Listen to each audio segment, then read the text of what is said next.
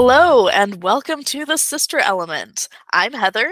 I'm Becki, and today we are going to be talking about fitness and weight loss, which is a very hot topic these days. But we were able to get in touch with a fitness and weight loss expert, and we had the privilege of being able to talk with her, and it was super fun. Kim is a she's a competitive weightlifter as well as just having this breadth of knowledge on general fitness and health, specifically for women and women as they reach menopause that we're all told that it's harder to lose weight as you age. And she's gonna be here to tell us how. Yeah, she has all kinds of certifications. I wrote them down so I would remember them. She is an ACE certified personal trainer. ACE stands for American Council of Exercise. So she's an ACE certified personal trainer, a certified fitness nutrition specialist, PN level one nutrition coach. I don't know what PN stands for, Buff Bones osteoporosis exercise instructor, and RKC certified. RKC certification is um, kettlebell training based on what her website said. Um, okay. Um, so all kinds of certifications. So super knowledgeable. I was very confused about what the Royal Kennel Club had to do with any of this. I don't think that's it, unless no? the, the, she's training alongside adorable puppies, which sounds fun. But it, I feel like that's kind of dangerous for the puppy. Like, what if you accidentally drop something and they're like roaming around your feet? Unless you're just taking puppies for a run with you, that sounds playful. I w- yeah. wouldn't end up running. I would just play with the puppy. Sure. Yeah. But anyway, that's we did not talk to Kim about puppies. No, but maybe we should have next time. Kim. Come talk to us about puppies next time.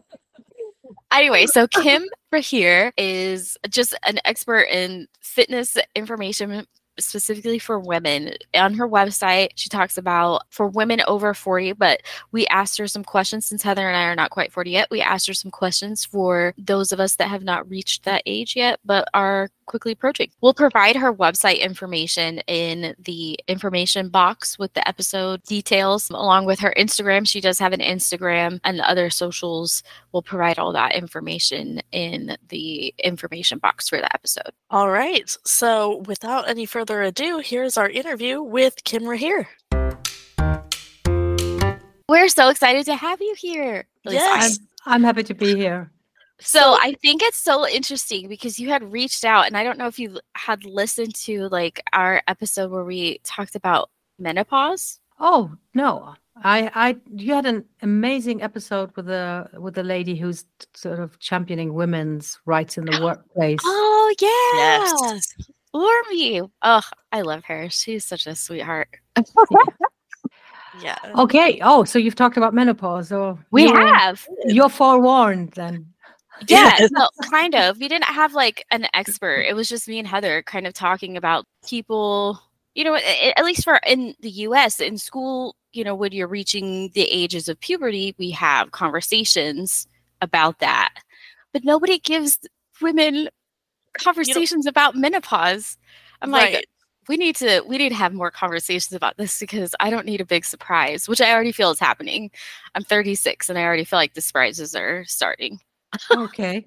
so well, yeah, that's something that I can I can tell you right away because um, we feel the effects of perimenopause usually sometimes in our 40s some women a bit later some a bit earlier but actually the hormonal decline starts when you're around 25 that's it's, interesting. I didn't know that.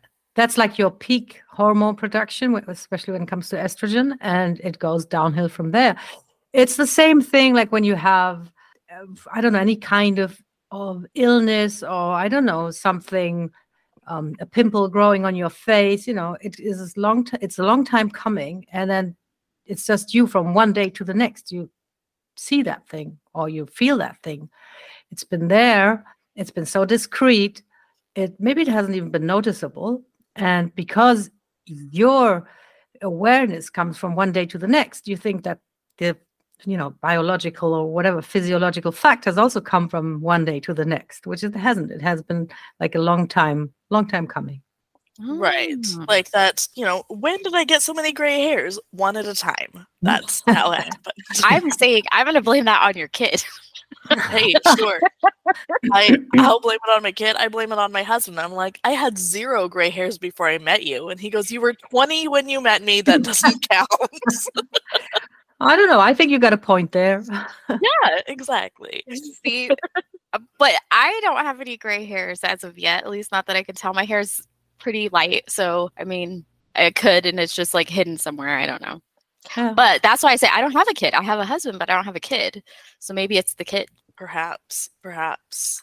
Anyway, so okay, we kind of jumped in the middle, but I just wanted to see like, you know, if you had listened to that episode of Heather and I talking about like the I don't want to say gatekeeping because there's people that know, but you know, it not Okay. being widely distributed about Yeah. menopause. The conversations that aren't being had. yeah. Yeah, it's and it's um it doesn't make a lot of sense actually to, to me because women at that age are still in the workplace, they're still very much needed, um i- i- integrated, you know, fully active, and some of them uh, feel that this phase in their life is so debilitating physically and also psychologically and emotionally that they sort of s- feel they can't function anymore and they they need help and they need the whole thing to be recognized or acknowledged. And there's some people out there who are fighting, some women are really fighting for this being acknowledged in the workplace. Um, you know, that you may have, and it's it sounds like uh, maybe not much, and I think it's some it's ridiculed sometimes, but you know, women who have hot flashes. Imagine during a meeting or something, and from that one minute to the next, you're like just you know sweating and soaking wet. Of course, that's debilitating in the workplace. So I think acknowledgement is the first thing. Um, and then, yeah, talk about this. There's w- also another thing that is um, quite uh, unsettling uh, because I talk to many women that age, uh, and most of them say that once they reach like their late 40s, 50s, they feel invisible. They feel oh, like oh, it's you know, really sad. yeah, it, it, it is. And when on top of that, you're sort of str- struggling with your with your body, with all kinds of symptoms, and maybe with your weight, you know, you you're not going to go out there and say, "But I want to be visible." You know, you're just sort of going to draw, withdraw, and, and think, "Okay, well, that's probably." You know, my problem, and I somehow have to deal with this. You know, I've noticed in my job, I, I'm an optician in my day job. So I am all the time helping people pick out glasses, and I want people to be wearing this is on their face. I want them to wear something that makes them feel comfortable and confident. And I have noticed, and I never put it together, that it tends to be women in their late 40s and their 50s that tend to want the most quiet, conservative, like, I don't want people to pay attention to me glasses. Younger women, they're like, give me something fun. Older women, they're like, life's too short not to be fun. But the women in that age range, and I never put that together, that they're just like, don't don't give me anything flashy. Don't give me anything crazy. I don't want that. Yeah, I I think that you know you. I mean, I agree that you should wear whatever makes you comfortable. Heather helped me pick out my glasses, but um, it's just sad. Like it makes my heart sad that women, as they get older, tend to feel like they're invisible and they don't want to shine. Yeah, I think it's of course our culture is still very much like you know women are supposed to be pretty and I don't know elegant, uh, maybe tiny. Um, this is Mhm. something that I'm fighting against you know every single day. I said you don't want to be small, you don't want to be tiny, you want to you know take up the space that you need and that you deserve, and you want to be most of all you want to be strong. Yeah. You don't you don't you don't care about how tiny you are or even you know how you look exactly. If you feel strong, then you're just going to be so much better and it's going to carry over into everything. And you're going to walk into Heather's shop and say, I want, you know, the flashiest screaming red glasses right now because I'm strong. I want to be seen. Yeah. Mm-hmm. Absolutely. So, with that said, let's transition to into our questions. So, since you talked about this is what you do, you help women feel strong, be strong. Tell us about how your journey, about how you get you got to where you are now. Yeah, I will. It started like I think it's exactly 15 years ago. Just before it was in November, so a little bit more than 15 years ago. Um, I was 45. I had three kids and a full-time job, and that was the first time since I had kids that I had a full-time job, a great job. I had worked as a freelance journalist before, and always following my husband around, so that had given me like a bit of a you know second grade citizen feeling because as a freelancer you always uh, you know have to scramble everything together and find new clients. We were moving a lot from country to country so i always started from scratch. And then there i was we were in berlin. I had a full-time job myself and my three kids the oldest was like 10 and i thought well yeah this is it. I've i've made it. I've always I've always admired women who had like really great careers and kids. I remember that for me, there had been an eye opener when they I read something about Madeleine Albright, the the um, Secretary of State. Um, she was supposed to be like such a tough customer and like really career orientated or whatever. And that at some point I read that she had kids and thought, wow, that's amazing. I'd never even imagined that, you know, she had she had kids. That was my my worry that everybody was, you know, thinking you can either have kids or a great career. And I thought, well, I have a career and I have kids. So I've made it. And that lasted for a year. And then from one day to the next, I was like literally struck down. Uh, started by me seeing double. Uh, they sent me to the hospital. All sorts of tests and examinations. And they, they knew it must be autoimmune because the eyes going like crossing is because the muscle, you know, the, the muscle that controls the eyeball was not being directed by the nerve because my Im- immune system had attacked the nerve, was sort of eating away at the nerve. And then it started doing the same with my legs. I had like ascending paralysis after three weeks in the hospital. I, I couldn't move my legs. I couldn't wiggle my toes. Oh, oh my. And then because I had this variety of symptoms, like the eyes and the legs, the doctors didn't know what it was. They knew it was something autoimmune. They had all kinds of syndromes that they had names for, but then they said if it were this syndrome, then yeah, that makes sense with the eyes, but the legs don't make sense with this one.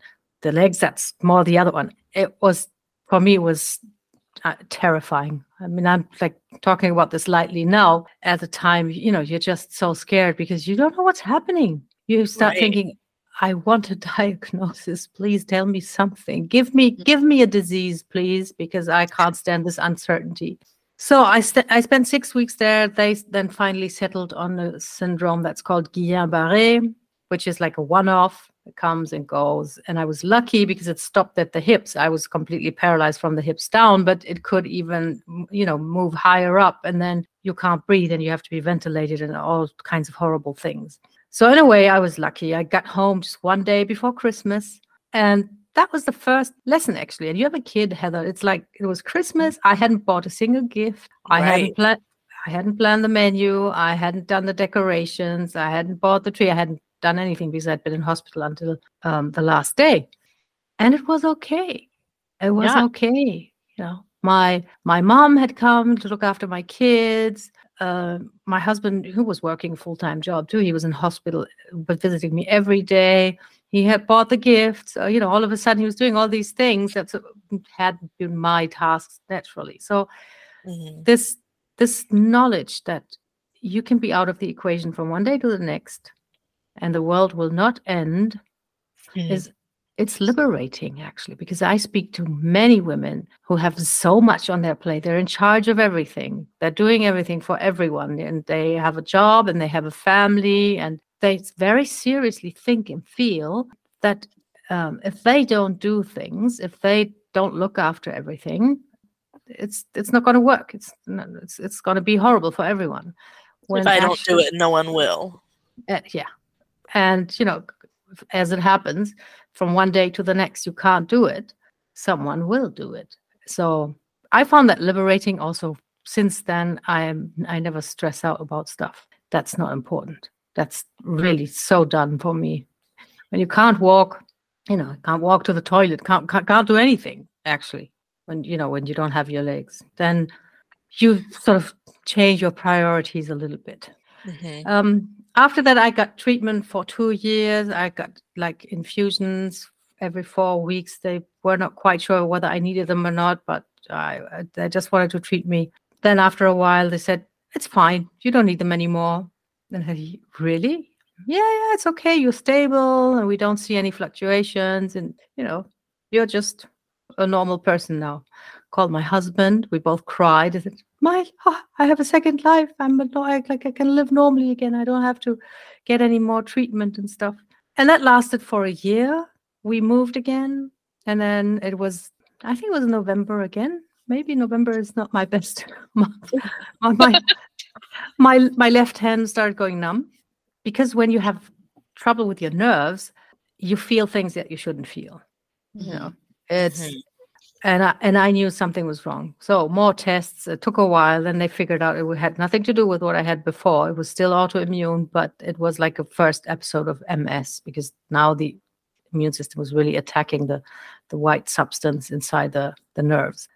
And I thought that's nice. I get a new life, and then they take it away from me right away. That's that was like really very dark times, and also very scary because MS has so many faces. You just don't know where you're going. You could be in the Mhm, right. wheelchair. You can go blind. You can, you know, anything can happen, um, depending on you know what kind of cells will be attacked inside your body.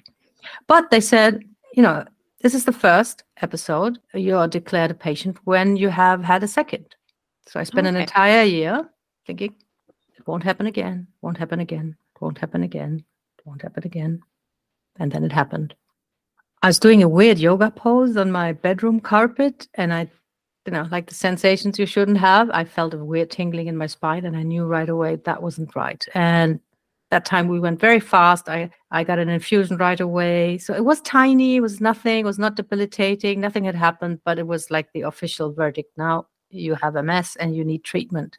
And I fought with the doctor for an hour because I didn't want treatment. This is like treatment for life, right? What do you do? Mhm. And you lose your power because you know if you're fine you don't know is my body fine now or is it because of the treatment you know you can never really make sure what's going on with you when it's you know like part of the control is like, totally out of your hand but then he said that's what they do that's what we have to do and this is how we control the disease and i said okay and i i I said, okay, I'm going to inject myself three times a week, eh, which is very unpleasant because the injection sites get sore. Not for everyone, but for me, they did. I had flu like symptoms every day that I injected myself. And but I didn't want to, I didn't want to be a sick person. It was like getting this treatment was bad enough, but I, I didn't want to live like a sick person. I asked the doctor if I could exercise, and he said, Yeah, but please be careful. And I thought, what what does it even mean? He doesn't even know what he's talking about, right? What does he mean by careful? Mhm.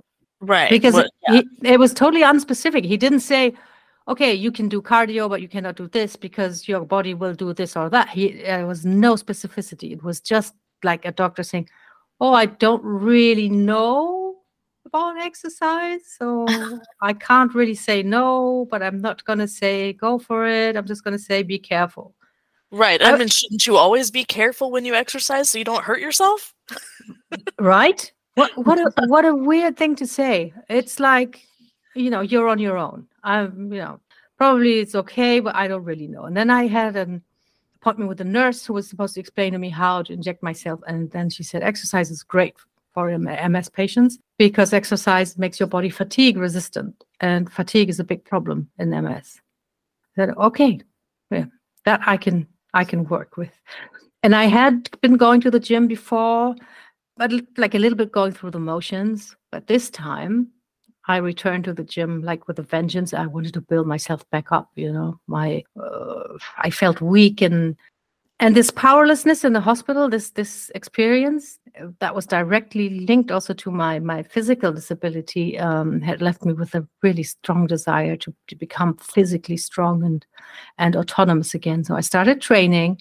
I got myself a nice book and I think it came out in the early 2000s and it was one of the first books that said women should lift heavy weights. Forget the tiny little pink dumbbells, lift heavy, and you're going to be great. The book was actually called Lift Like a Man, Look Like a Goddess. I mean, that was so, such a crazy title. Yeah, I loved It was, it. a, it was a strange time, the early 2000s. By the way, the authors, the authors, they are geniuses, and they have written many books uh, since. And they say they would never call a book like that again. right. But they got me, uh, and I started training, and I started lifting heavy, and I got strong in a very short amount of time. Strong and and fit, and my my checkups with a neurologist, I was always like you know like Mhm. really really fit. But I was still getting the treatment and we moved again. We moved to Spain. That's where we live now. Um, and I signed up for a new gym, made friends. I told nobody that I had MS, not a soul. I didn't want this label. I didn't want this identity.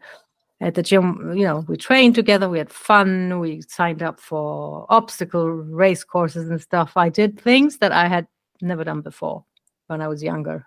And this is something I think that physical strength gives you. It gives you confidence to do stuff. And I'm not only talking about signing up for an obstacle race or something. I, I think that there's this carryover from the way you hold yourself when you stand taller and you know when you feel when you actually can trust your body and i think we're still instinctive animals and when we trust our body even in social situations we will be more positive more more confident and and open. And i got i got better and better until my spanish doc who's a great guy i love him dearly said do you want to stop the treatment? And i said wow. Said yeah i do he said i'm not i'm not going to push you if you want to keep keep it up because you know many people might also be afraid to stop the treatment Mhm. Mhm. but I was so sick and tired of this thing, and I I felt so good, and I didn't. I mean, this is this is not any you know scientific data, but I myself felt that it wasn't the treatment that made me feel good. It was my my physical activity and my strength. And I said, yeah, no, hell yeah, let's do, let's stop this, and we did.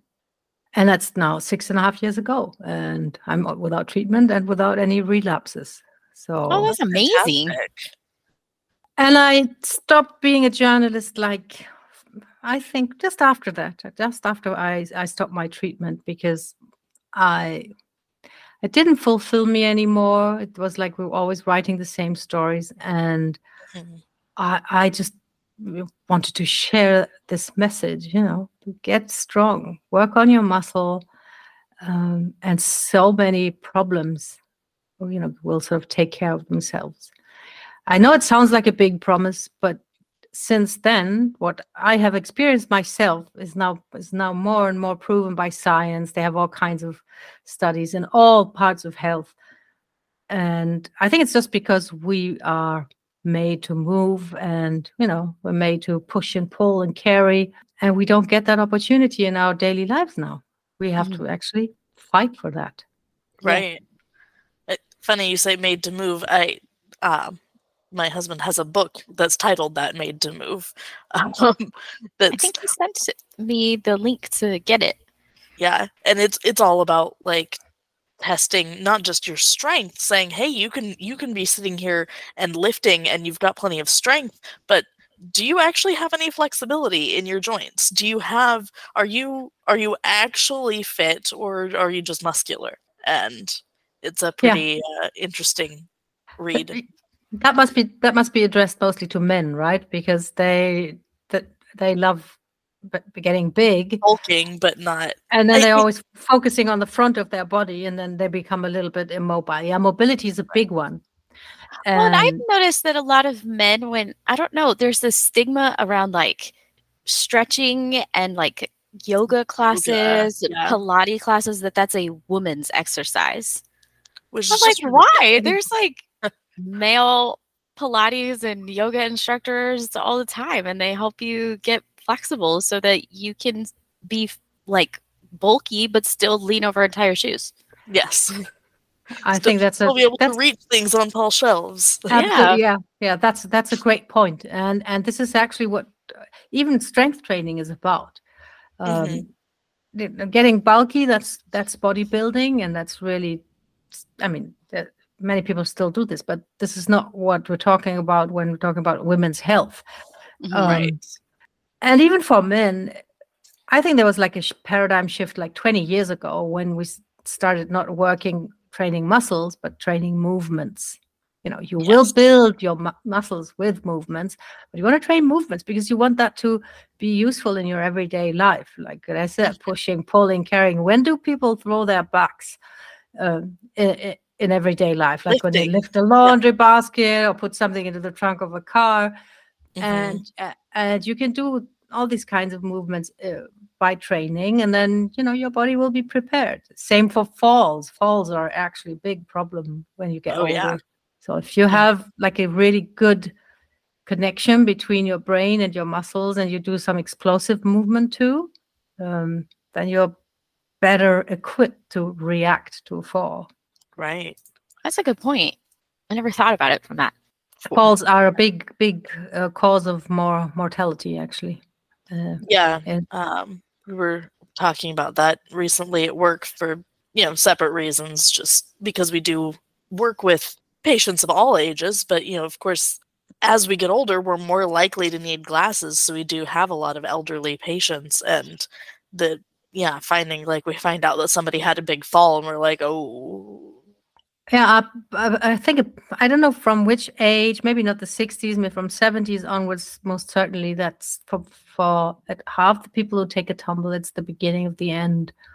Mm-hmm. I think that is like really scary numbers how many people die within the year after a fall because they lose their independence and then in with that everything declines everything if you can't move around you can't connect socially you can't look after yourself you lose even more strength and muscle mass and then you know you become dependent and and many people actually don't make it through the first year after a big fall hmm. right so you have a, a weight loss program now, right? Or a f- strength training program? Well, it's both. You need the one. You need the one for the other. Yeah. Right. And so, you know, what? Uh, tell us a little bit about about that. What? Um... Yeah.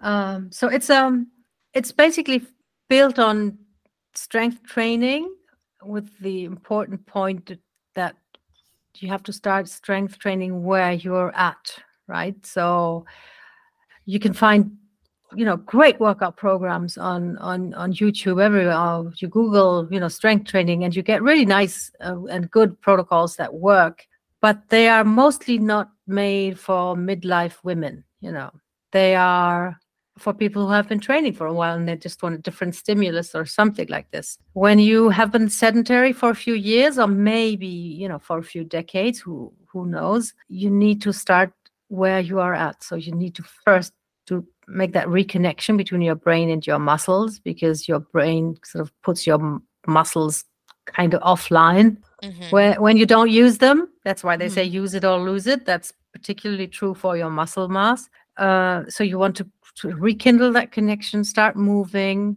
um, mobilization, mobility. You mentioned that is really crucial to be able to do certain movements, and then you build from there. And then you can can start strength training, and you don't have to go to the gym. Even you can do that, uh, you know, at home in your pajamas for at least two years, and still, you know, get stronger and stronger. You don't have to go to a gym. So that's the the one part of the program, and the other one is uh, when we talk about food, and I like to call it food and not nutrition because I think um, that makes it sound so abstract and has nothing to do with what's actually happening in our kitchen. And we all like food. Who likes paying attention to nutrition? Absolutely. it takes the joy out of eating. Yes. Yes.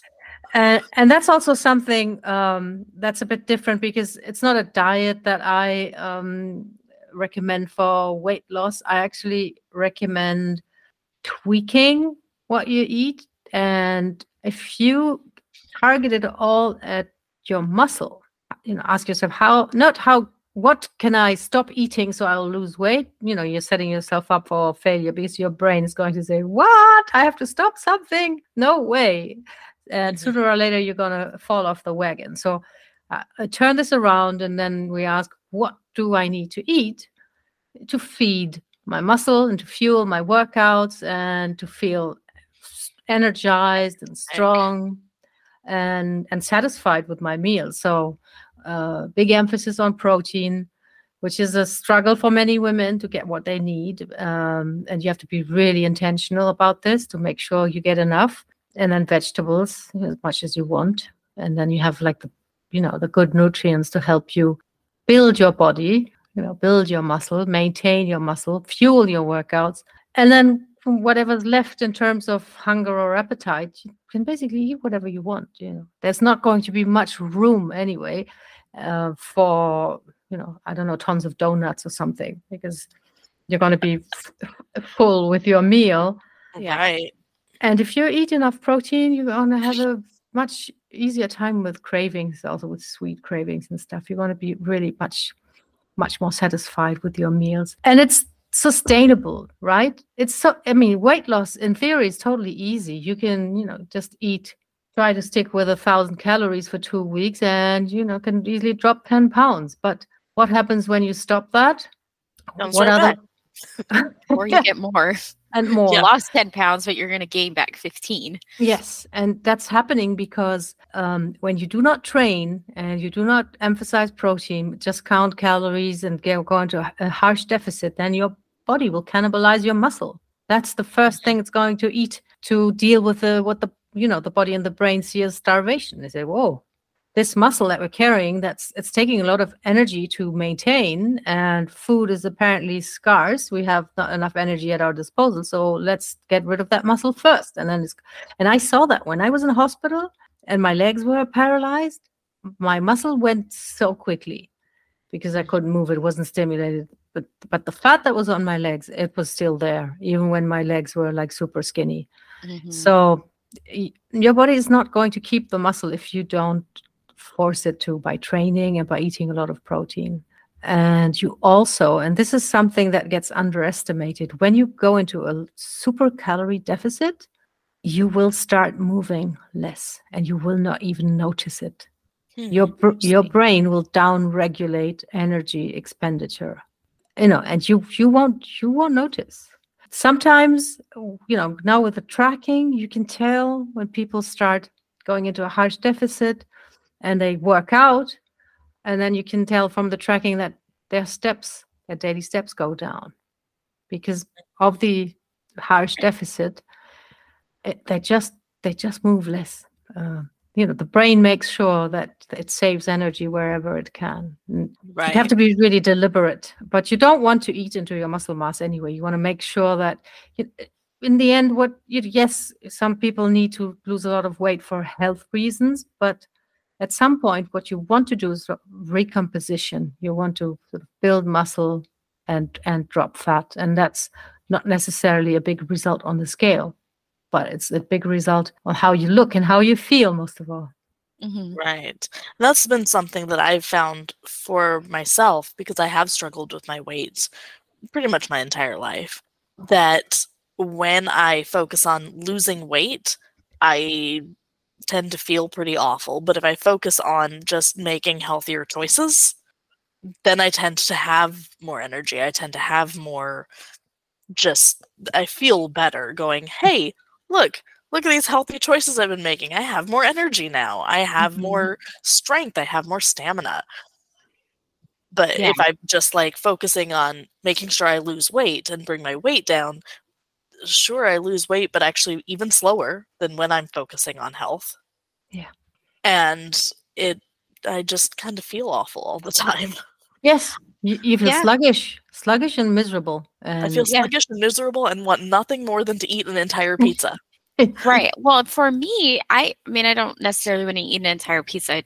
Well, I'm probably an, an anomaly in the American populace that I don't really care for pizza, but that's neither here nor there. Um, I I know that if I focus on my weight and I focus, I get obsessed with that number. And if that number doesn't move in the way that I think it should, which should always be down, right? Like you're trying to lose weight and not, which, you know, yes, my body was only built to hold so much weight like in terms of pounds or whatever you weigh you know kilograms. However it is that you in your you know place of residence that you measure your weight. Like in england i guess they measure it by stone. I don't even know what that means but whatever. Um the us it's pounds. Um so whatever that is that measurement is for you like i personally obsessed with that number. It mm-hmm. and it, if it doesn't go down in the way that i think it should it i really internalize it and it's not healthy physically it's not healthy mentally and so it just it does not it doing it from a i need to lose weight mindset does not work at least for me no it, it, i don't think it does because it's it's like it's destructive and and it's also in the spirit of you know you need to shrink you need to be smaller um, mm-hmm.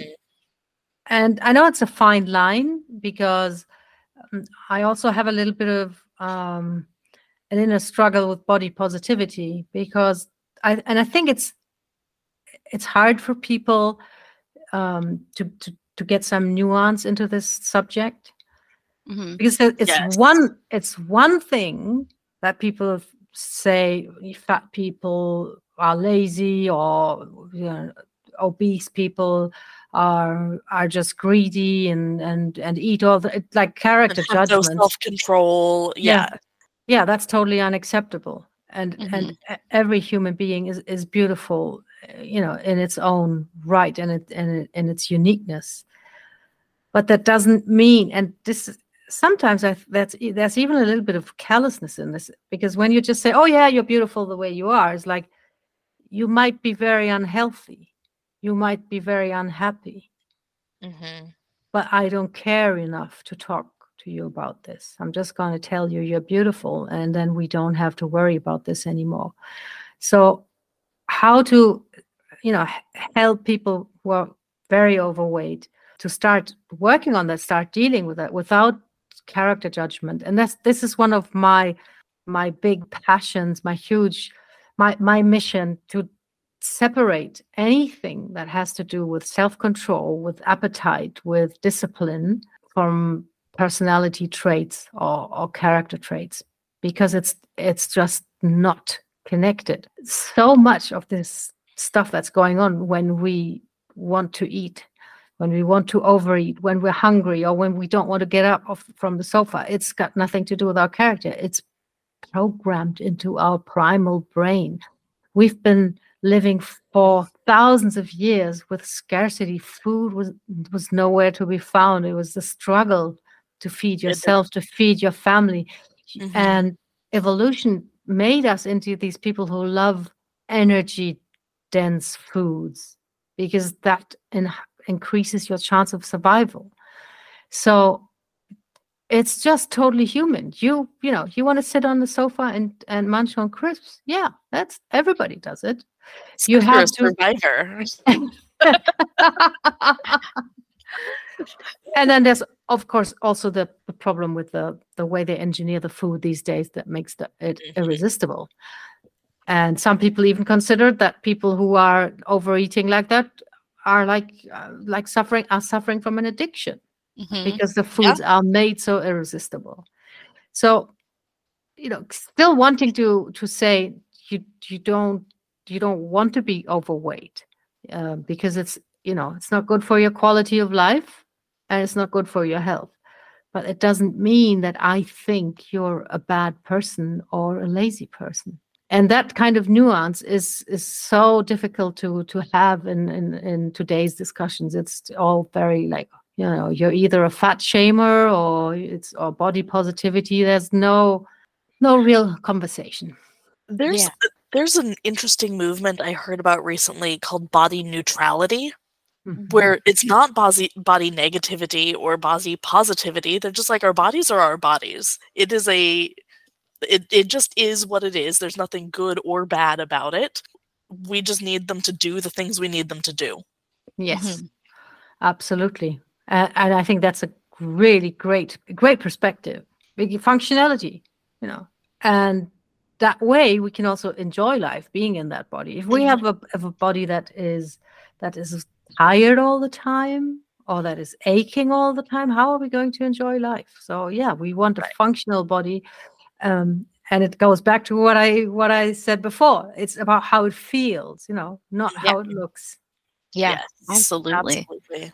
On your website for your weight loss and strength training program. It's called Fabulous in 15. And on the website, I love that it says that it takes less time than watching an episode of Friends because my husband loves to watch Friends and he had I had read that and then like I want to say maybe an hour ish later, he talked about, he was like, Hey, do you want to work out with me today? I plan on doing these exercises. And I was like, Okay, when did you want to do it? Like, I'm fine with that. He was like, Oh, I was just going to turn on an episode of TV and just do it while we were watching TV. And he's like, We don't have to. And I was like, No, oh, absolutely. Let's watch TV. Let's do it while we watch an episode of Friends. And he loves Friends. So it just really made that like, I do too. he quotes Friends to me all the time. Oh, that's great. Yeah, it's about this idea is it's about reducing resistance.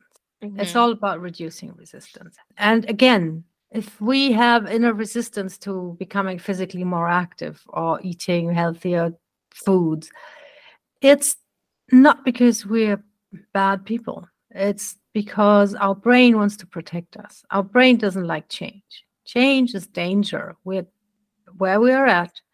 Maybe we're not perfectly happy. Maybe we're not quite comfortable, but at least we're alive. That's we know we're how safe our where we are.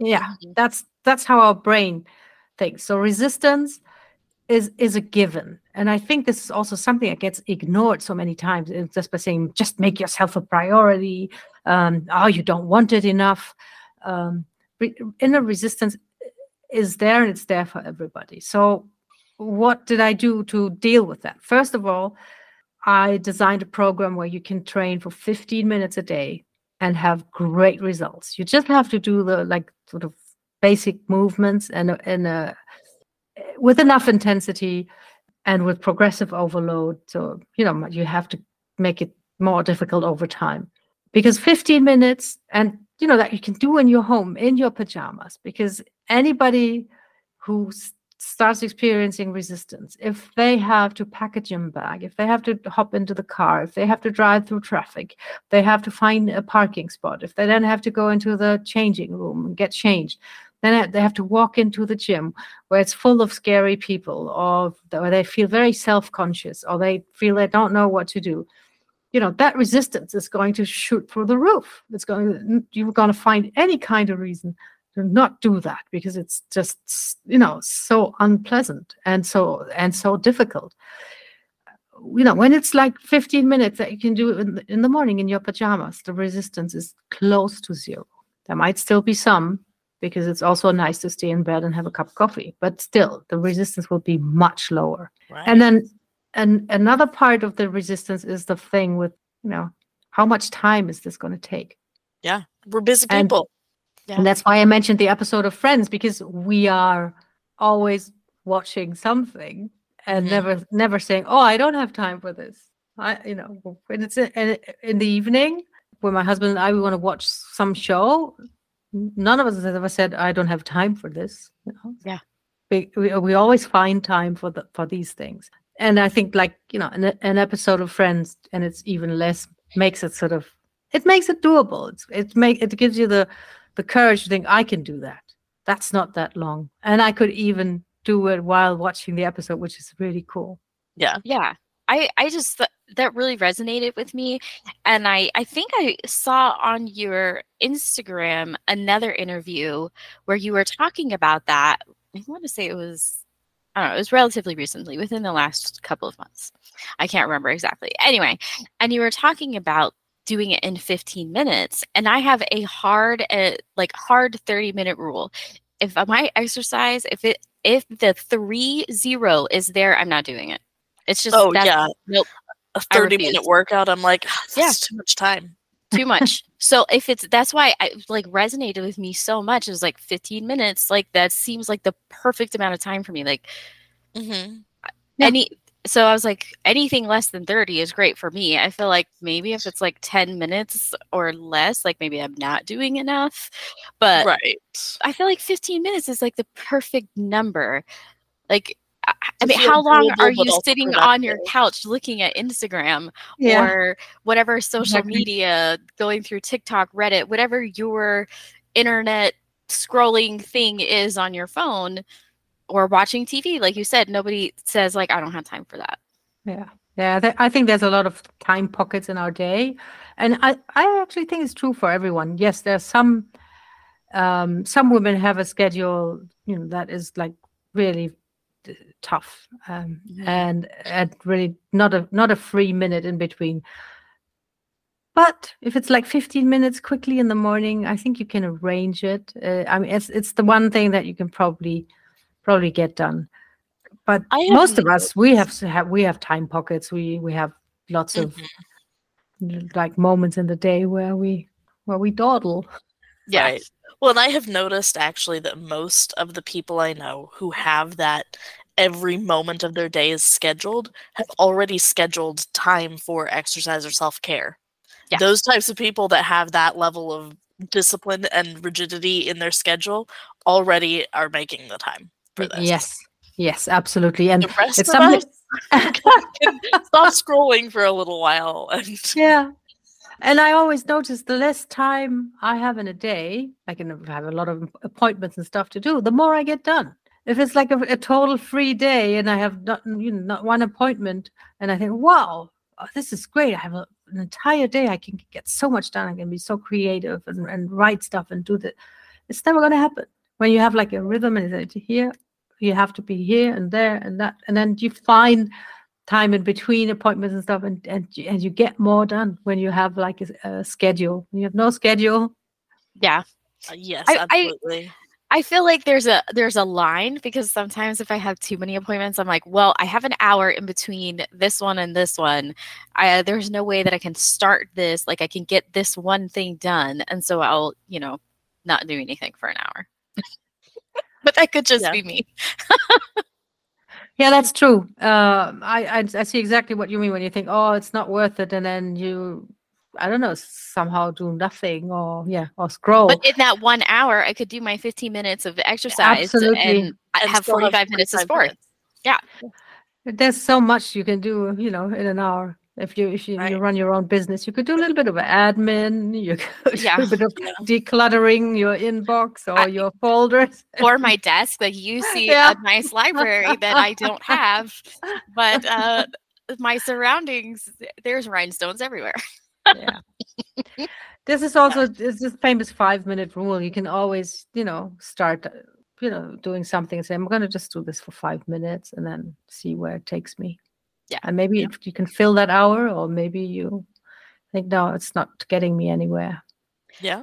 I want to ask about what are some myths that maybe you can debunk for us that are associated with weight loss and strength training, specifically about women?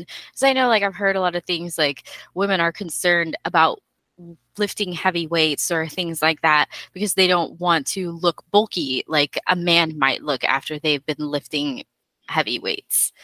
Things like that. i yeah i think that this thing is still around that some women fear they will look too masculine or, or get bulky and i don't know what to say it's not going to happen it's not going to happen it's ridiculous we're because- composed differently.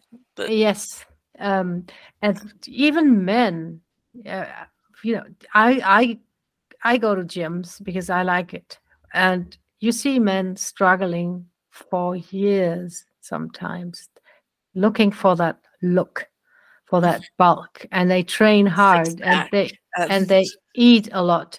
And it's just not happening even for them. Hmm so yeah there might be outlier women like i don't know one in 10,000 she will train and then she will you know look muscular which i think is a gift it will be i think that's beautiful Mhm. but but most women don't have to worry about the, that at all and then there's one thing and this is especially for the women i work with when you're o- over 40 you you want to look muscular. You want that muscle. That muscle is your life insurance. hmm It's your health insurance. So you know, what the hell? Even if you if, even even if you looked a little bit muscular, I I don't even see it happening. It's it would be a toned look actually, which which women love. Uh, Mhm. You know, it would be like a firm toned look, um, and you'd be sure that you have all you need. You know to to grow older you know, with quality of life and everything. hmm Yeah. Yeah, And the women who look like bodybuilders got that way intentionally. It didn't happen by accident. Right. no, it, no, it it doesn't. It doesn't happen by accident at all. What I do understand is when women don't want to go to a gym and they have like these misconceptions about a gym. I call it a misconceptions because I think people in gyms are just people. Um, they don't look at you particularly when you walk in. Um, but I understand that if you're very self-conscious and and you don't you don't just that don't like the gym setting and you feel like you're not in your place and everybody's watching you. I understand that it can make you uncomfortable. It's a myth insofar as you know people are nice in the gym and when you start training and they start greeting you and um and we're all just on the same journey. But you don't have to go to the gym. You can really perfectly do that at home and then watch friends while you do it. Uh, when I, I used to go to the gym regularly, and I found that the people who were there were super supportive. That, you know, going there as someone who is overweight, uh, that there was, I didn't feel judged. I felt encouraged that people were like, hey, good on you. Did you, you know, do you need someone to spot you? Do you need, uh, you know, any help with anything? And there was a lot of encouragement. I never once felt judged um, and in fact, I, I was still continued going to the gym through my entire pregnancy.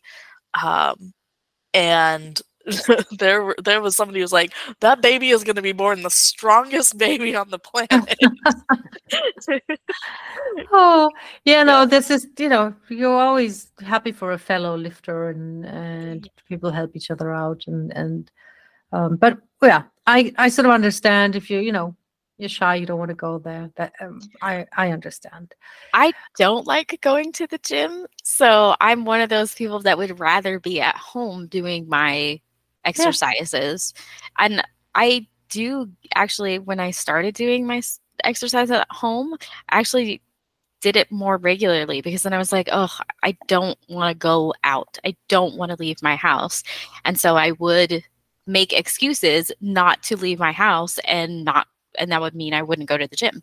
yeah yeah ex- exactly what i described before what i have to pack my bag what i have to Yeah. get my car i don't want to do that and well, no, most of the time I just already had. Yeah. Yeah. I usually already had like a gym bag packed and everything. Like it was just part of my routine. But if I had to like like a t- holiday, I just would be like, well, I'm just not going.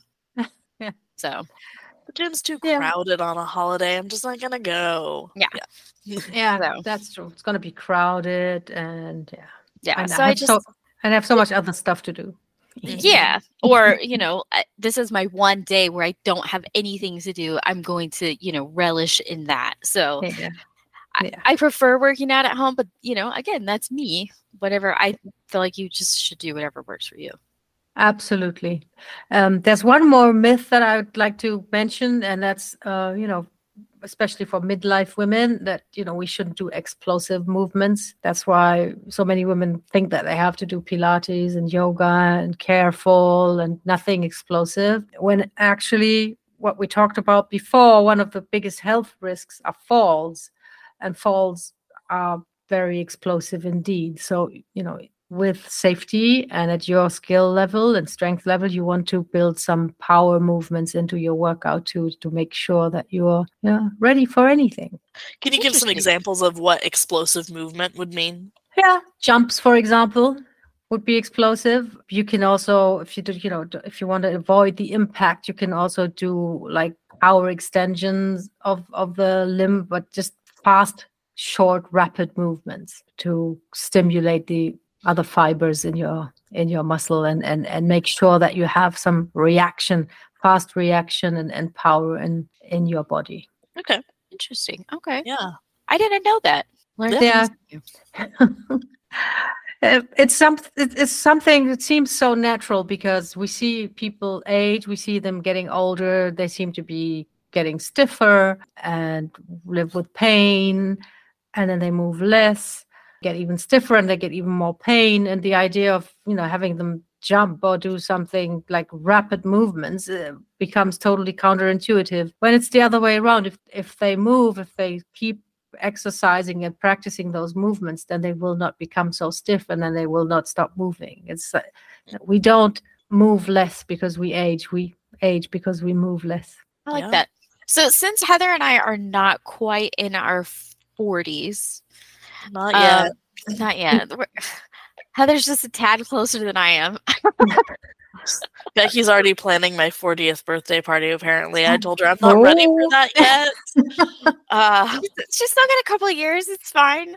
What can someone like our age, like in our late 30s, that may be already entering into perimenopause, or, you know, just what can we kind of do to struggle or to combat the struggles of weight loss as, you know, women our age reach our 40s? Because there's this mindset, and, and maybe it's true because of our body composition and how our bodies are changing as you know hormonally like you said like the peak is at around 25 and yeah so there's always this common saying that it's harder to lose weight as you age. So you know you better do it now otherwise it's going to be harder when you get older kind of mindset. So what would you say to you know other women like heather myself around our late 30s First thing you want to start strength training. You want to start lifting. If you if you if you enjoy going to the gym, like Heather, you're going to go lifting, and Becki, you're just going to do calisthenics, but you're going to build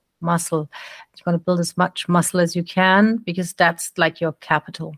It will make weight control so much easier, um, and it will also um, offset exactly that thing. Why is it so much harder to lose weight when we're older? Because we move less, we are less agile, um, less less active, and we lose our muscle mass. We lose eight percent per decade from 35 onwards. That's a lot of muscle mass. We need to offset that, and you want to start yesterday. So that's the if if there's only one thing you can do right now because your life's still very busy or you have small kids or or whatever it is uh, you want to start working on that muscle. You want to start lifting weights or doing strength training at home.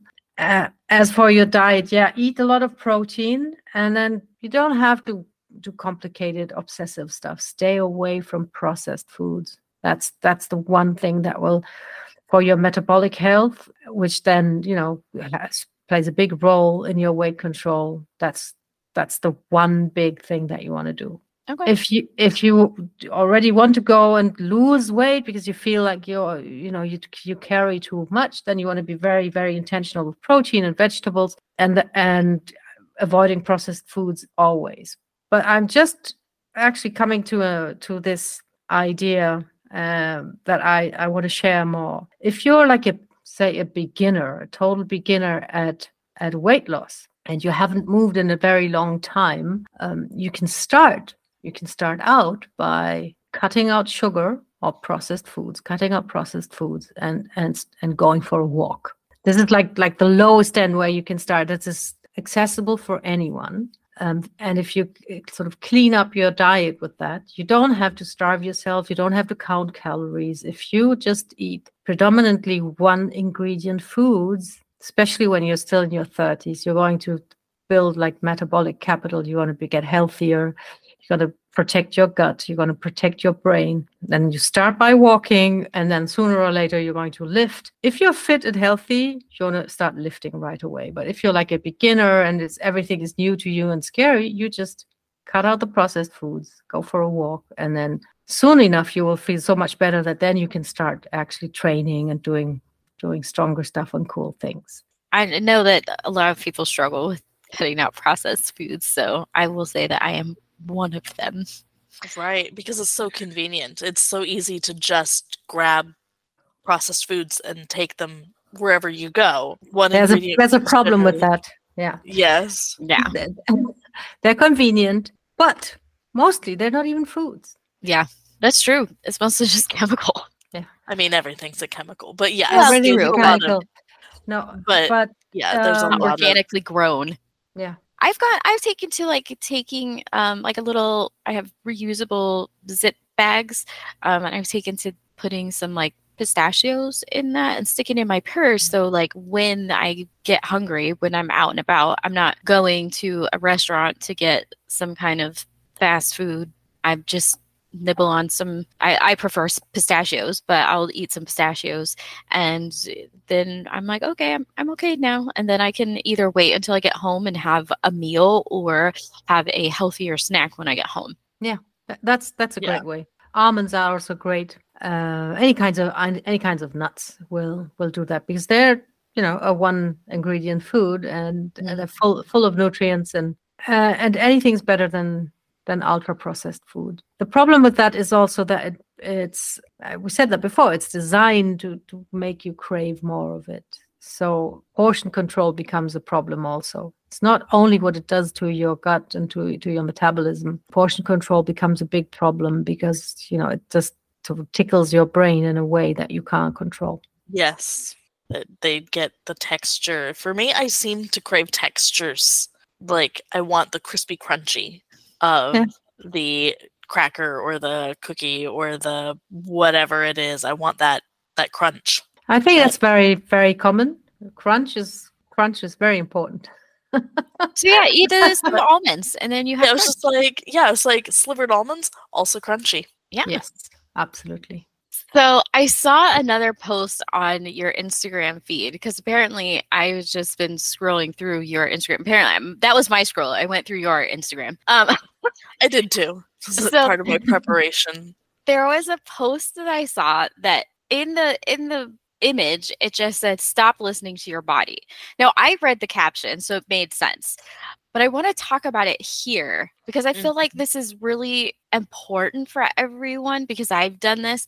So it's talking about sometimes your body is telling you something to protect itself. So it's like in that example, it was talking about like your muscles might tell you that you're tired before your muscles are actually tired to be like, okay, we're done. So your just in brain's trying to lie to you to protect itself, I guess. And I've I've always been one of those person person, one of those people that always kind of says, "Oh, well, listen to your body." For me, it's more of like a digestive thing because I do have digestive issues with quite a lot of foods and so it's like I listen to my body about what my body is telling me about that food. So if my body is saying, "Hey, I don't like this," I try to either prepare it differently or just don't eat it. But this can also apply to working out or other things. So I just wanted to talk about that. When should we and should we not be listening to our bodies?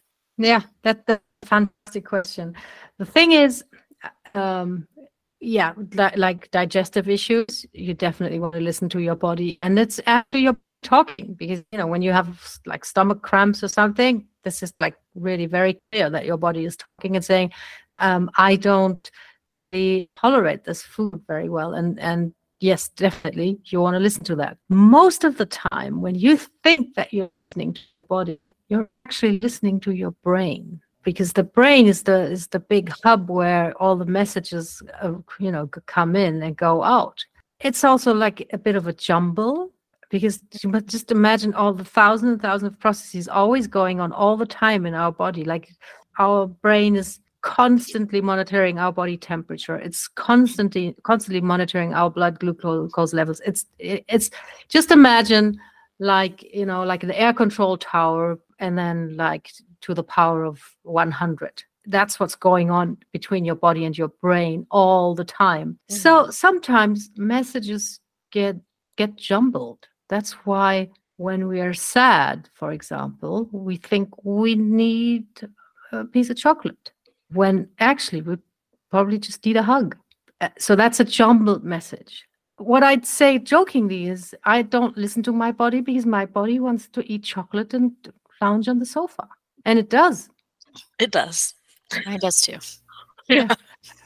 So I think the, the, the to get the main idea is that most of the messages that we conscien- consciously sort of uh, receive are messages from the brain.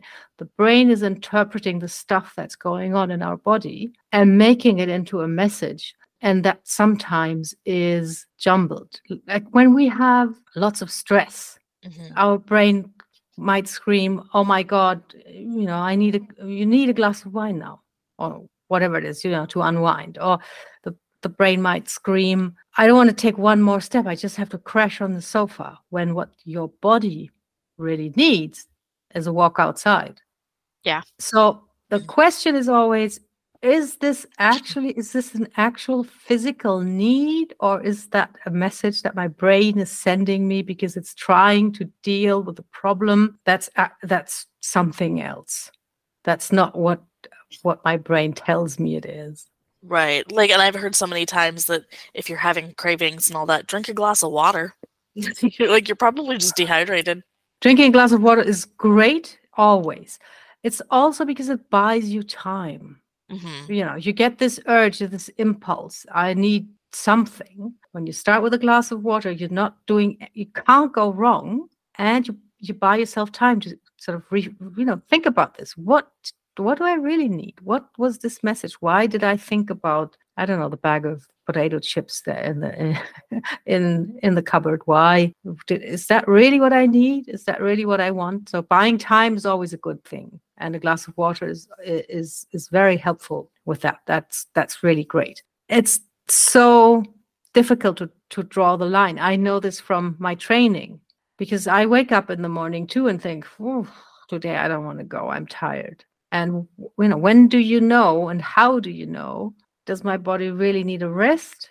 Or am i just having a lazy day? Maybe my sleep wasn't great or yesterday wasn't whatever it is. So ideally you become an expert at your own body with the time. And when you have like digestive issues you're like obliged to do so. You really you know need to to find out what's going on.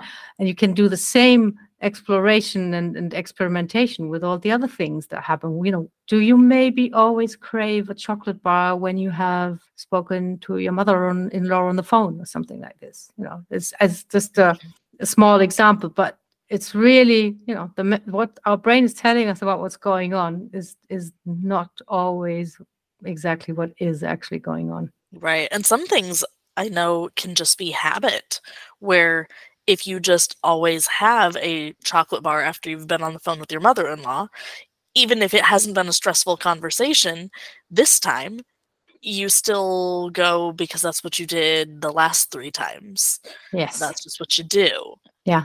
Habits are, are extremely powerful and the only way to deal with this situation is, is being mindful stop like you said have a glass of water have a have a think and then find out what's really going on That's good. Good advice. I mean, because you could apply that to all kinds of things. yeah. Yeah.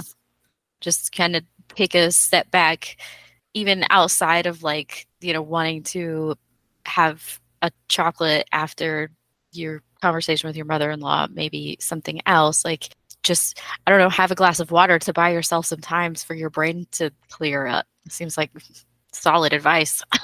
Honestly, you're like, feel like yelling at my kids, have a glass of water and calm down. yeah slowing slowing down is is is like a real power move in in everything hmm Yeah, definitely.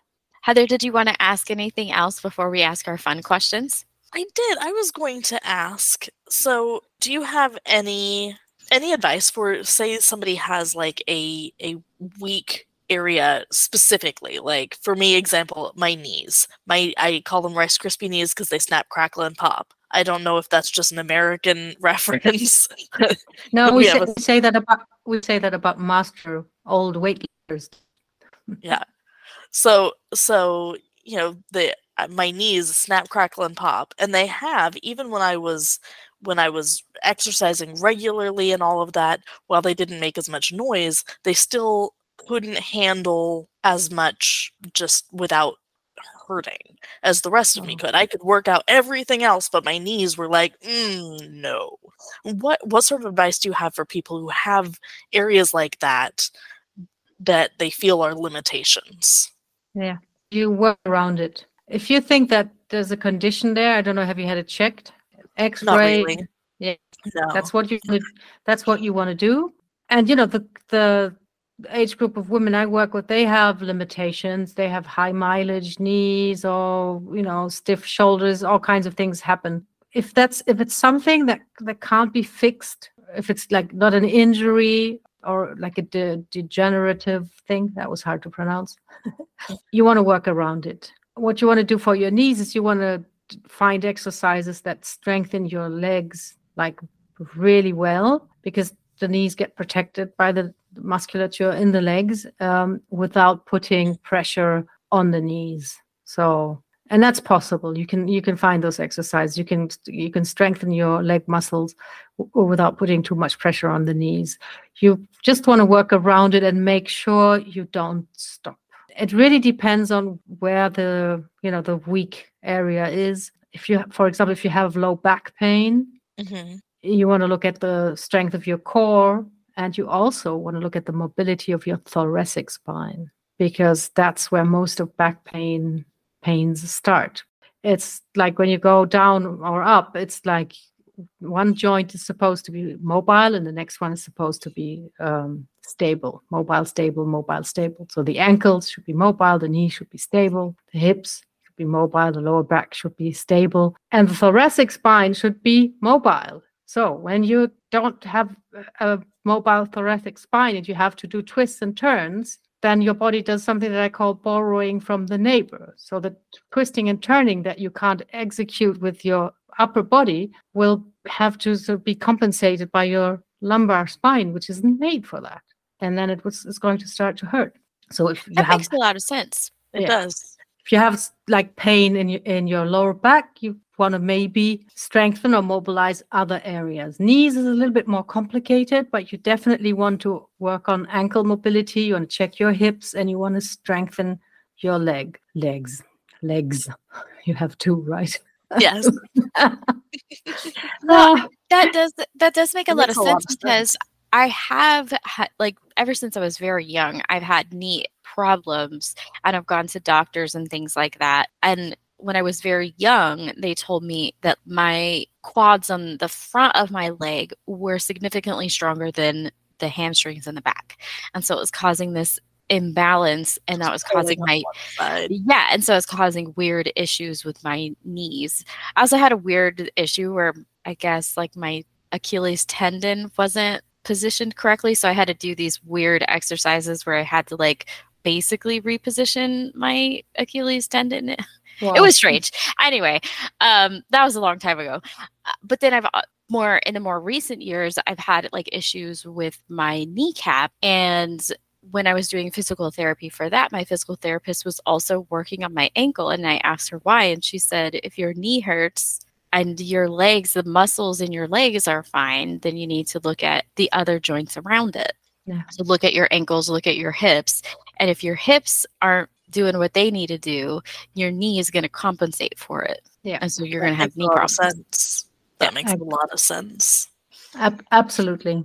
So the, the most important part is don't stop. hmm work around it and then you know as every other part of your body gets stronger that will also sort of help with the part that you feel is weak Awesome. Yeah. Thank you.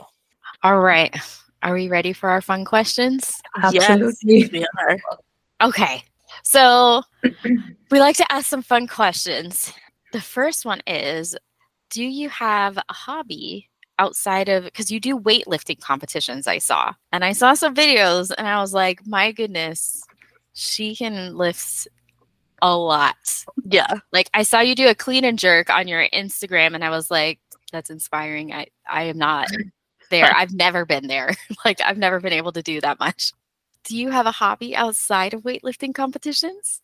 i do i like classical singing i'm taking classes in opera singing Oh, that's awesome. That's amazing. Heather and I uh th- would sing. We're classically trained-ish singing Yeah, in choir uh, throughout high school. We, yeah, we did. Wow. We yeah did choir and so what what vocal part are you? Are you i'm i'm soprano you're a soprano? All right. Nice. We're altos. Yeah, I was like, I am not. oh that's But that means that we can That's- harmonize. Yeah, so there we go. rare. You must be very soft no i'm just a run of the mill soprano, I'm a little bit light on the light side. And I thought it was definitely no weightlifter in the entire world singing opera. But I, uh, even in my in my club here, the, the guy training with us for a while, and he said he was a professional singer. I said, oh, I'm not the only wow. one. Wow. Well, That's and I imagine exciting. that like the the weight training and all that, you know, just having a strong body really helps your your voice. Like you can have so much more power when you have a strong core. Yeah. The strong, and the breath control. Yes. the, the, yeah, the strong core is important. But then there's this, you know, seesaw effect of tension and relaxation. I think that's a bit different in singing than it is in, in weightlifting. So you have to be It careful is. not to be ah, too ti tense and tight when you sing. right. Yes. But that's so cool. Yeah. I, I don't know. Most That's people are, you know, kind of let their singing go by the wayside as they get older. And so, Um, like, I don't know. ev- ev- every week, also when I have a busy busy schedule, I think hmm, maybe I should cancel, and then I tell myself, no, you're not canceling because I always super enjoy the class. It's just when it's on my schedule, I think, oh my god, this hour, should I maybe do something else? And then I don't cancel, and I I have fun with my teacher. oh, That's yay. fantastic. That yeah. Do you have a, a favorite uh, piece that you like to sing? Um, that's a very good question. Which is my favorite piece? I think off the top of my head, I'd say Deh vieni. I don't know. That's a, it's an area from Susanna of the. How do you say the uh, Fig- Figaro's wedding? Do you say Figaro's Figaro's wedding in English? And not Yes. the, Figaro. Well, it's Mozart. Any any Mozart. Yeah. I I love Mozart, and and um, he knew I how to. the marriage of Figaro is I think That's it. usually called in That's the one. So there's an there there's an aria where it's just before the famous uh, garden scene, and and uh, it's sung by the maid, and it's beautiful. Uh, well, it's all beautiful anyway, but I like that one. That's Yeah. so That cool. one's, that one's a fun opera. Like a lot of people think of you know opera as being like this serious, very dramatic thing, but that one's like it has a lot of really fun moments. I Uh, also think that like people get confused with the terminology of opera, operetta, and like a musical. And an opera just means that all the words are sung, like everything is sung. There's no spoken line. Uh, yeah, and the marriage of Figaro is just uh, I I I think I can watch it and sing along every single one uh, because I've seen it uh, many many times. And when I uh, go with one of- one of my kids, and then when the final scene comes, I always cry because Yeah. there's this, there's this this the beauty of forgiveness that is put into music. And it's it's so touching that I'm gonna tear up now when I'm talking about it. And then I go with my and they go just before the garden scene starts. I go, Mom, please, no, Mom, no, no, no. They're so embarrassed. Mom, Mom, stop it. Mom, okay, Mom, please pull yourself together. And, and I can just, without fail, I'm gonna cry at the end. It's just so mm-hmm. moving. Yeah. It is. Yeah. All right. So our second fun question kind of, you know, I guess kind of ties in to our previous conversation. What is your favorite snack? And it can't be a healthy snack. Yeah. Your guilty pleasure snack. Yeah. What's your guilty Yeah. pleasure snack? It's not even guilty. I have um my husband says I'm like a kid because I love rituals, like my morning coffee and everything. I, stuff that I repeat over and over again. I I Mhm. love that. And I have one ritual. This is after a weightlifting competition, like during the competition when I have done my six lifts. Um, and I sit down and I pack my bag. I eat a Snickers bar. Oh. Oh, I'm very curious to find out if the Snickers bars in Spain taste different than the Snicker bars in the US. Probably. It's interesting because you know that um, high fructose corn syrup is illegal in Europe, and I'm not sure if they put it in Snickers bars over there. But it's anyway, sure. it's super sweet. It's I'm just almost sweet with a, certain they do it here. Probably. Yeah, sweet with a with a hint of peanut, right? Mhm. Yeah. Only a hint. I love Snickers bars. in a in one of the previous episodes heather and i recorded for the first season we tried american m&ms versus canadian smarties and a canadian kit kat versus an american kit kat and they Okay. taste very different. And I would rather eat Oh. Canadian candy. If I were to have a choice, I would pick Canadian every time. Yeah. For both. I, where, where we live, we're like uh, I live um, 15 miles from the Canadian border, so my boss will just go over the border and buy snack foods there that you can't get here and bring them back for the office. Um, and so that's where we were like, well, let's taste test these side by side. yeah, yeah. It was yeah, that's it was surprising. yeah. I remember that Americans used to say that McDonald's doesn't taste the same in Europe, and I thought, ah, they were just, you know. But now I think they're probably right. Probably just it's because the amount of used. yeah amount of ingredients like the things that are used in food in the us that are illegal in europe is surprising It's like high startling. fructose corn, corn syrup yeah Mhm. and i try to avoid at all costs because that is one thing that does not agree with my body so See? if it has yeah. it i don't like i don't eat it Okay. Good. so well anyway, done. I have to pay more attention. I, I do not. I don't pay enough attention. i mean i don't like there's sometimes it's just super hard but like like soda i i don't mm. drink it because I, there's no redeeming quality Yeah, No, no, absolutely not. And Yeah. and I, it's it's weird. Sometimes maybe I'm I'm I'm naive, but I can't believe that so many millions of liters of soda are still sold. Who who's drinking all that stuff? Everybody Oh. that goes to mcdonald's yeah, Oh yeah, okay. yeah. I I only drink soda when I go to fast food restaurants. Unfortunately, I don't go to fast food restaurants very Oh. often. Yeah. Yeah. well, and Yeah, and just cost wise at this point, it costs the same as Going to a to a sit down restaurant or even just buying this stuff from the grocery store. So to me, there's like going to a fast food restaurant, other than the convenience of it, there's no redeeming anything because it doesn't taste as good because the quality is not as good. The cost is about the same as you would get if you were to go to a better place. And it's just, yeah, it doesn't taste as good. I just rather eat at home anyway. So, Yeah. Yeah. I like when other people cook instead of me. Well, I don't.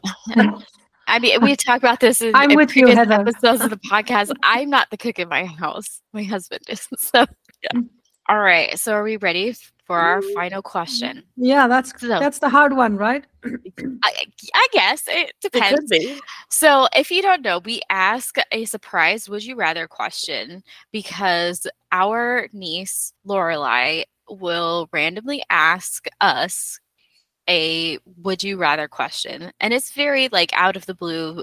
We'll be having a conversation. It'll be like, "Auntie Heather, question: Would you rather?" And then just fill in with some kind of Just some- ridiculousness that she was thinking about in the moment. Yeah, that we're just like, um, I Yeah. don't know. So, would you rather travel the world for free for a year or have 50,000, well, I guess in your case, euros, it said dollars, uh, to spend however you please? Travel the world for free for a year. I, I would pick the same. There's so much more fun in that, right? Right? Yeah. Well, I feel like you could, like $50,000, depending on what you choose to do, or 50,000 euros, doesn't, isn't going to go that far depending on how you choose to spend it. And if you spend it on traveling, you're not going to make it a year. Uh, No way. No, no. Nope. You I mean, Yeah. depending on what kind of budget you want, but traveling the world for a year, that's that must be so amazing. And then for free. So you can pick places and Yeah. and and see things and that's amazing because there's some places I'm gonna admit now that I'm 60 uh, where I'm thinking I'm probably not gonna go see them. It's not making me sad or anything. It's just a matter of, of you know time and priorities. And I think, am I going to go to China? Uh probably not. But Right. if I were to get to travel the world for free for a year, I would definitely go to China. Yes. Yeah. Or you know me i want to go to spain or oh yes, and you should. europe i do i really do i want to go Yeah. to italy spain france we'll just travel all over europe I- you could just drop me off somewhere and i'll just go my way Yeah, it's a lo- it's a lovely place, and you can do mo- almost anything on foot when you're in the big cities. You don't need a car. yeah i don't Yeah. think i would drive it seems terrifying Yeah, I've looked, I've I've seen video of the traffic in some of these cities, and the traffic here stresses me out. And we've talked about this in the podcast before too. Yes. I I get stressed out in traffic, and I don't want to deal with traffic in a foreign city and be driving at the same time. Well, there's that, and then the laws are going to be different, and so even if they were you you drive on the same side of the road as you know your country wherever you're from like if they drive on the same side of the road as you the laws are going to be slightly different so it's just it's unnerving to me it's, and the fact that like i can't look at a map and figure out where i'm going where if i'm walking i can just you know kind of move off Yeah. to the side and look at my map and be like yeah okay i just need to go you know up more a block blocks. Yeah. yeah so Yeah, it's that's the thing with European cities is that they don't have this block system. They have like chaotic growth, but that makes it more fun because you can like it's like a little bit adventurous to discover and everything. So yeah. Yeah. I think it would be easier that way since I can I don't have to worry about other things in a moving vehicle. I know i i find driving just stressful, and I try to go everywhere I can in in public transport. I think it's more more responsible too. Like I think Europe has in general has a better public transportation system Oh, than yeah. the US does. I can't Except for unless like, I'm going into like the main work. part of the city where I live. Um, because Heather and I don't live in the same area. Um, we both live in Washington State, but I live a couple hours south of her. Um, but and I live in a more rural area. But if unless I go into like the main city, we don't have a public transportation system. I mean, So I live I, I live in a capital city and I have like monthly subscription, so I can take any any bus and then and there's subsidizing it big time, which I find really good policy. So um, my husband, who was over sixty five, he uses the public transport system for free. He doesn't Oh, pay, that's nice. and they, they have these incentives, which is great. So yeah, Yeah. but you'd love you'll love Europe. It's it's great. It's a bit quaint probably for you, but it's it's fun. I, but I like that though. I went to Finland and I went to Tampere. I think it's how it's pronounced. Um, Tampere. Tem- I can't remember how it's pronounced. my oh, my oh. Finnish is not so great anymore. Yeah. I, not that I ever truly learned, it but was like, like, it was never great. I've learned enough to be like, hey, I, where's the bathroom if I needed to get to the bathroom, you know, or to say thank you or things like that. I still remember, but um, it was. I was it was so nice. I was able to walk everywhere and it was a little weird to me that there was a Burger King everywhere and they served you beer with bur- your like combo instead of like a soda. that was that was a cultural difference for sure, but I was like, eh, whatever. But they that I mean that was normal for them. So I'm like, all right. I didn't have to worry about driving a car. They do drive on the same right side of the road as the Yeah. US. So it was fine. My husband drove when he needed to, but I walked everywhere. And, and when he and I were together, he was going for work purposes, but when he and I were together, we just walked everywhere. It was Yeah. easier. Yeah, a few years back we went to Finland. Uh, to we went to a place called Kittilä, which is uh, above the polar circle, and it was for Christmas. So the sun never came above the horizon. I want to go there. Oh yeah, it's just incredible, and you know, it like the snowy landscape. We arrived at the airport, which is tiny, and then because it's so cold, our rent a car was like, um, you know, the engine was running. They, we were inside. They gave us the keys, and we walked out, and it was out there on the parking lot, and it was running. Because if you turn it off, you'll never turn it on again Oh Right. because of because of the cold and and still they had super clean air and it was it was just you know like a winter wonderland it's absolutely amazing want to go there again I want to sounds go there. I. I think it's the same place because I don't remember the name, but it's like there's this village that's like Christmas all the time. oh that's so- Rovaniemi that's where i did my first european championship in in masters weightlifting i went there in 2019 Yeah, so it's like Christmas all the time. And then there's like these nearby hotels that you can get a room and they're pretty secluded and there's all different kinds, but they usually have a north facing wall of windows, or um, some of them look like they're like snow globy. And so it's like panoramic up above you where you can watch the northern lights. I Yeah. want to I- sleep in a giant snow globe and watch the northern lights. Yes.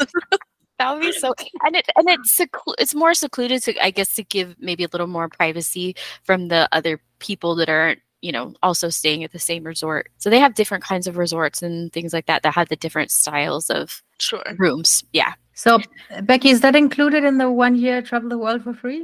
yeah. I, I mean the whole world. Like yeah, I'm, I'm gonna say yes. Anywhere. Yes. Yeah. Let's go.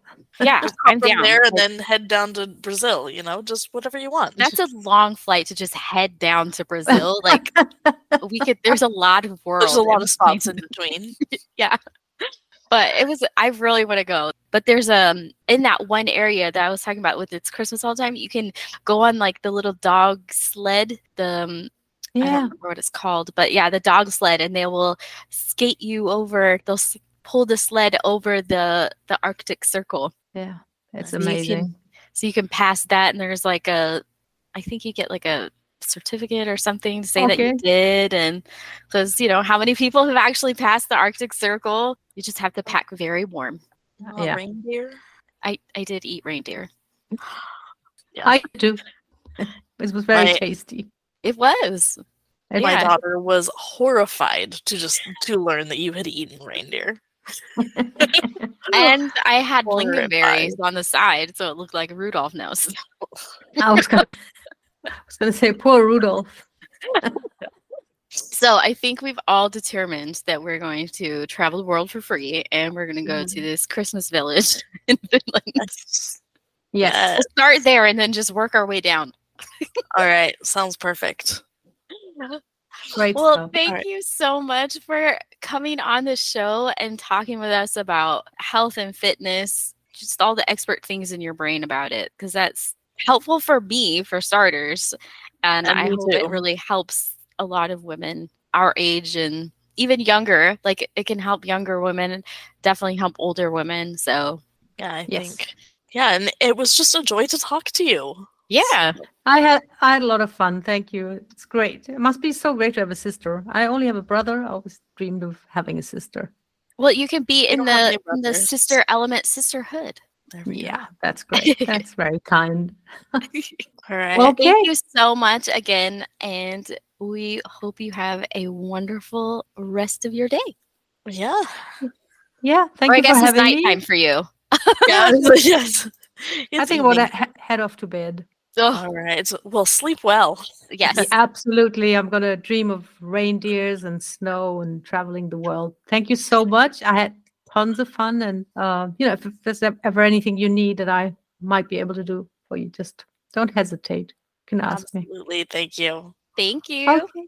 Enjoy your holiday. Thanks. Bye. Bye. Bye bye. Bye.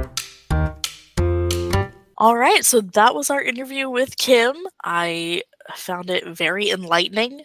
So many things that I've never even thought about before. Um, Yeah, like I never really really it, it never linked in my brain that exercise helps fatigue resistance. Like Right. it, but it makes sense. Like it, the more you move, the more your body wants to move yes. because our Yeah. bodies are meant to move. And and I'd never thought about, you know, if your knee is hurting, it might be an issue with your hip or your ankle. That never occurred to me. I mean, I kind of knew that because I had a physical therapist that told me that. But I mean, again, we all are, are on different journeys and can all take different things. Another thing that I've never even thought of before and learned in this interview was, you know, doing explosive workouts to help with mobility as you age. Like that never occurred to me. Right. That it'll help guard you against some of these issues later. But the way that she explained it made perfect sense. Mm-hmm. Absolutely. Like, Yeah. Oh. I don't know why. I don't know. Just because we think about like, oh, well, we need to protect ourselves from falling. Well, what's the best way to protect yourself from falling? Practice falling. Right. I mean that does help, but but But throw you're- yourself on the ground. But you know, like unless you're your a stunt body. person, you're not going to be doing the throwing yourself on the ground thing. But, But yeah, building not- your body up. then, they're still going to train for that type of movement. You're not just going to do it and then hmm But it was I learned a lot. Yeah, me too. I really did. Plus, she was just fun to talk to. yes, she definitely was. I uh, I had I just feel better having talked to her. Yes, I feel I feel a little bit worse about having had a box of just crackers, pot processed food sitting on the floor next to me the entire conversation. I Uh, think there's a Twix bar over on my my desk behind me, so uh, you're in good company. no, I will say that Twix bar has been sitting there for a couple of months because I think it's from Halloween candy. oh my goodness. no, clearly, I'm not eating it. Clearly, it's not a problem for you. Um, whereas I specifically brought the box of crackers into the room with me for recording because I knew we were going to be recording over our lunch, my lunchtime, and I was going to get snackish. But they're good crackers. They're tasty. Moderation, moderation. Yes, and I'm going to go eat real food when we're done. Yeah. We can give you all the information for Kim's socials and her website so that you can go reach out to Kim. We'll put that in the description for the episode. We'll also link it on our own socials. So if you haven't already, go ahead and give us a follow, give us a like, rate our podcast. Those review. reviews help. And Yes. And talk to us on social media. We'd love to hear from you. Any questions that you have, anything that you think we should talk about in our podcast, and even just uh, give us a comment and be like, "Hey, I love your new glasses, Becki." Oh yeah. like. But I think we talked did we talk about my new glasses in this in the previous season? I don't remember. I don't know. We did post about it on social. We posted about it on Instagram, and people did like them, but they did like the sunglasses better, like the frames. Sunglasses are But we, awesome. you know, we didn't tell them like, "Hey, this is what I was doing." They liked both of them. I think that was the consensus, but they liked the ones that I was choosing for the sunglasses. I chose those ones for the sunglasses because they're slightly, uh, they gave me a little more glamour feel. And I don't know, there's just something very glamorous about a extreme cat eye sunglass. Yes, absolutely. I Anyway. agree. So I feel glamorous when I wear them. Anyway, feel free to reach out to us, even if it's just a, you know, like, hey, how's it going? Like, just want to say hi. We're all for it. So just remember that this season we're going to start releasing our episodes every other Wednesday. So just keep that in mind and we will see you in 2 weeks. Yes. Have a fantastic two weeks. Yeah. Until next time. Bye guys. Bye, guys.